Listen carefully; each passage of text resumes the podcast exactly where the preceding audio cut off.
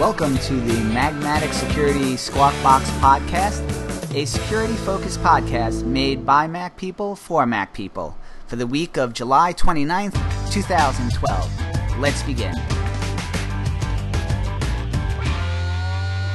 Dropbox spam. Dropbox came clean today and announced that one of its employees was compromised, thus allowing malicious actors to gain access to the email addresses of users of the Dropbox service. They also have claimed that no passwords have been compromised. I recommend changing your password for Dropbox immediately. And you should at least make that password a strong password that is not shared with any other service you use. Dropbox is a great service for sharing documents and files, either as individuals or within teams or groups. But because it is in a public cloud structure, which means that there is commingling of data, there are certain precautions and risks to consider. I recommend that if you are storing anything that you consider confidential in any cloud storage provider, that you control the encryption and use encryption on those files. For in the case of Dropbox, you can use disk utility to create a disk image that is encrypted. This disk image can then be placed into your Dropbox folder and shared across Mac systems. Unfortunately, though, this disk image will not be accessible from any of your iOS devices, such as an iPad or iPhone. But this will ensure that anything that is confidential that you feel that you need to put into the cloud is in fact safe.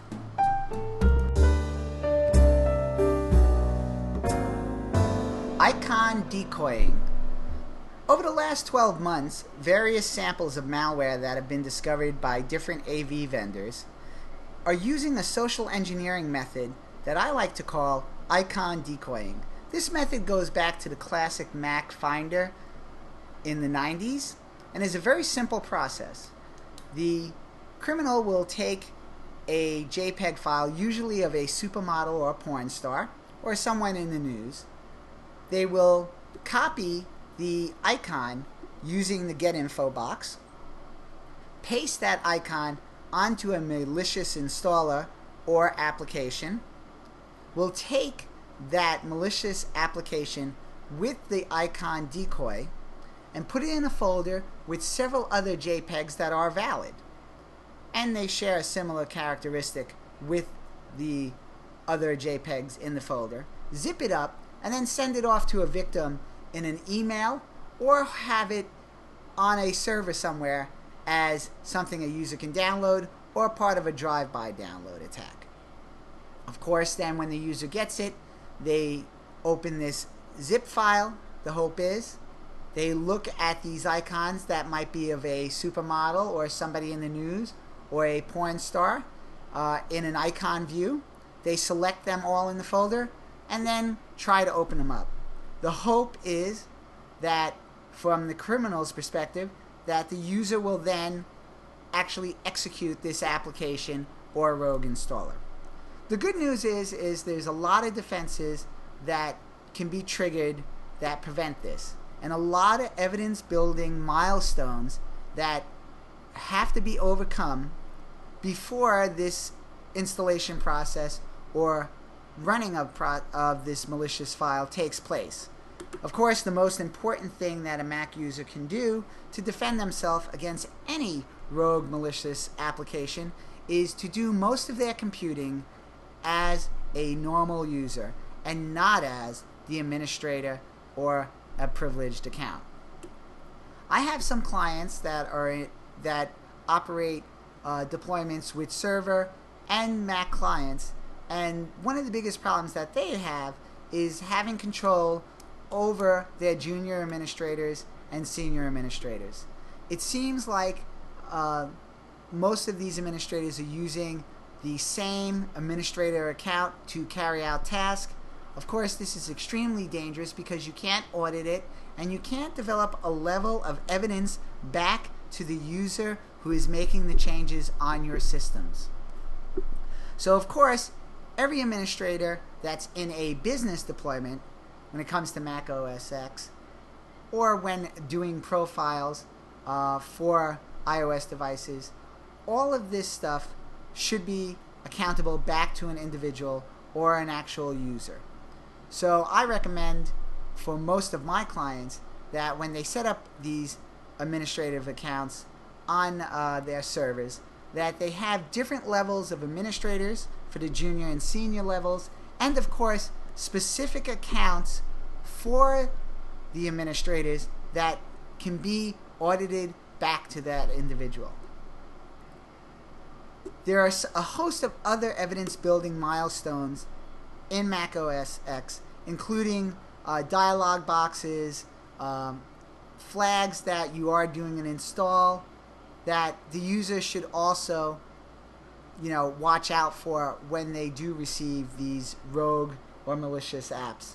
Of course, you can also set the Finder to show extensions on files, but I have found this to really not be useful because when people see icons, they usually click. They don't look at the word and they're not even looking at the file name most of the time. Which does make this whole method, even though at first you may say, why would somebody want to do this from a criminal perspective? It does make it a very efficient way because they are playing on the user's quick action in seeing something and clicking on it. So the moral of the story is to limit the privileges of users or limit your privileges as a user when doing, doing general computing on your Mac. Additionally, you can also limit Safari and Mail to the download folder to download any files from the web and not to execute those files once they are downloaded. There is the Open Safe Files feature that is in Mac OS X. Uh, this is in Lion and in Mountain Lion. I do not recommend turning this on. This is a very dangerous option uh, in the sense that you don't want to open any files without stopping, thinking, and clicking. With Mountain Lion, there is also the protection, the protection of only executing and installing applications from the Mac App Store or code that is signed. I do recommend using this feature in Mountain Lion. But again, this is completely based on what is your tolerance for risk.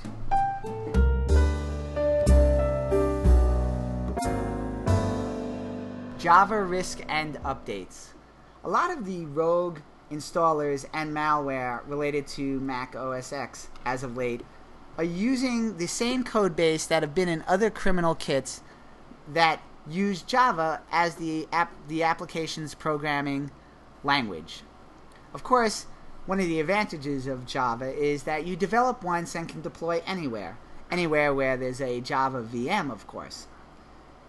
Because of the way Apple once handled the Java update process, this meant that malicious actors could take advantage of flaws in Java that were never patched because Apple usually was a couple versions behind in the Java runtime environment. Apple has since put the updating process in the lap of Oracle, who now currently owns Java. Additionally, they've installed a script that will check when the last time the user actually accessed Java if it is turned on, and if they haven't accessed it over a set period of time, approximately 30 days, they will turn the the script will turn it off. Most Mac users do not need Java, nor do most small Soho businesses.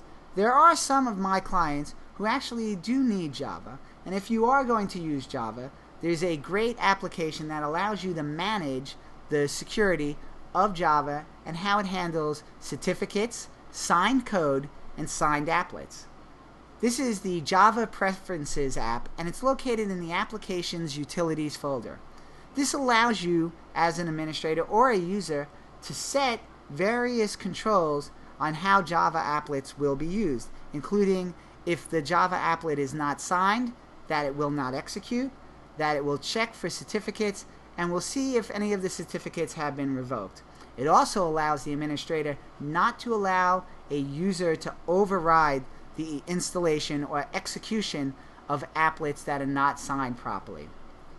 I do also recommend for most of my clients that if they do development in-house of Java to sign their applets. They have the certificates and they can sign it. And this is an important part of being a responsible developer.